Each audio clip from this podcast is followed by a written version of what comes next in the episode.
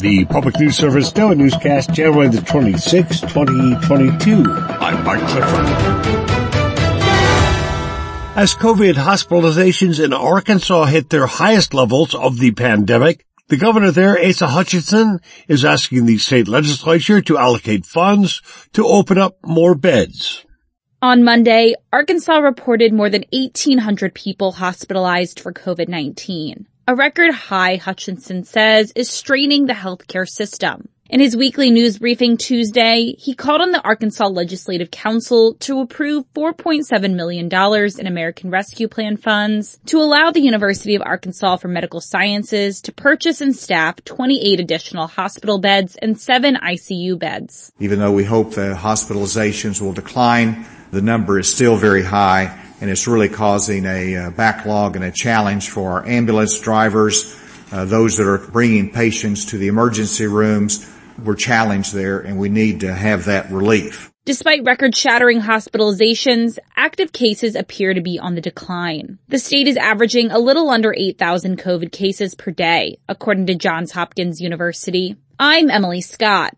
On Tuesday, the governor also announced a new partnership between Arkansas State Police, the Arkansas Department of Transportation, and phone carriers that creates a non-emergency hotline for motorists. If you're in that state, dial star 277. Advocates for working families say the child care crisis is undermining the stability of many households in states like Ohio.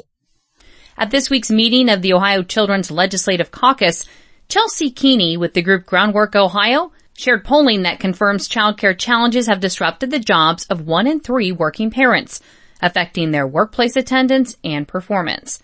Among those with kids age five and under, Keeney says one in four parents had to cut back on work hours to care for them. If the pandemic of the last two years has been a tipping point, then the Omicron variant of the past month has really been a breaking point, especially for parents with children under the age of five who aren't in school and aren't able to get vaccinated. In the poll, 80% of Ohio voters said childcare is expensive in their community. Currently, center-based infant care is roughly $10,000 a year. That's 43% of a single parent's income. Availability is another challenge. Last year, one in eight childcare jobs was lost in the pandemic. Mary Sherman reporting. And from CNN, a rapidly intensifying storm known as a bomb cyclone could bring crippling winter weather across the northeast and mid-Atlantic this weekend. CNN reports the storm expected to move up the East Coast Friday into Saturday. Its location in relation to the coast will determine whether there's a wintry mix or a foot of snow. This is PNS.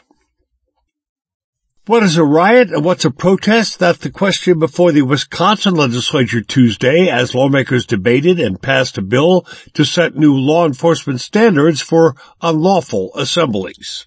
The bill would categorize as a riot any unlawful assembly where a single person either commits or threatens an act of violence or engages in violence that, quote, substantially obstructs law enforcement or another governmental function, unquote. Representative Francesca Hong, a Democrat from Madison, thinks the bill would target peaceful protesters. It puts forward increased penalties while simultaneously paring back the rights of peaceful protesters and opening them up to criminal exposure for the misdeeds, the missteps of others. The bill would make attending such an unlawful assembly a misdemeanor with a sentence of up to nine months in jail. Republicans argue it would prevent property damage like that seen during protests in 2020 after the murder of George Floyd and shooting of Jacob Blake. This is Jonah Chester reporting.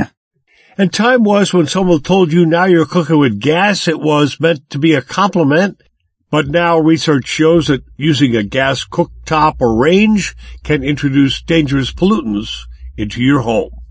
The Arizona PIRG Education Fund asserts many retailers fail to adequately inform people of the dangers cooking with gas and should warn them at the point of sale. Diane Brown, director of Arizona PIRG, says an open gas flame can release carbon monoxide, nitrogen dioxide, formaldehyde, and particulate matter into a home kitchen. Running a stove for as little as one hour can lead to concentrations of unsafe pollutants that far exceed health-based standards. Arizona PIRG wants retailers to put mandatory product safety warnings on all natural gas stoves. The group points to data from a 2020 study by medical and environmental groups that find natural gas contributes to climate change as well as air pollution in confined spaces. I'm Mark Richardson. And finally, Roz Brown lets us know a wildlife corridors action plan for New Mexico identifies 11 priority safe passage projects.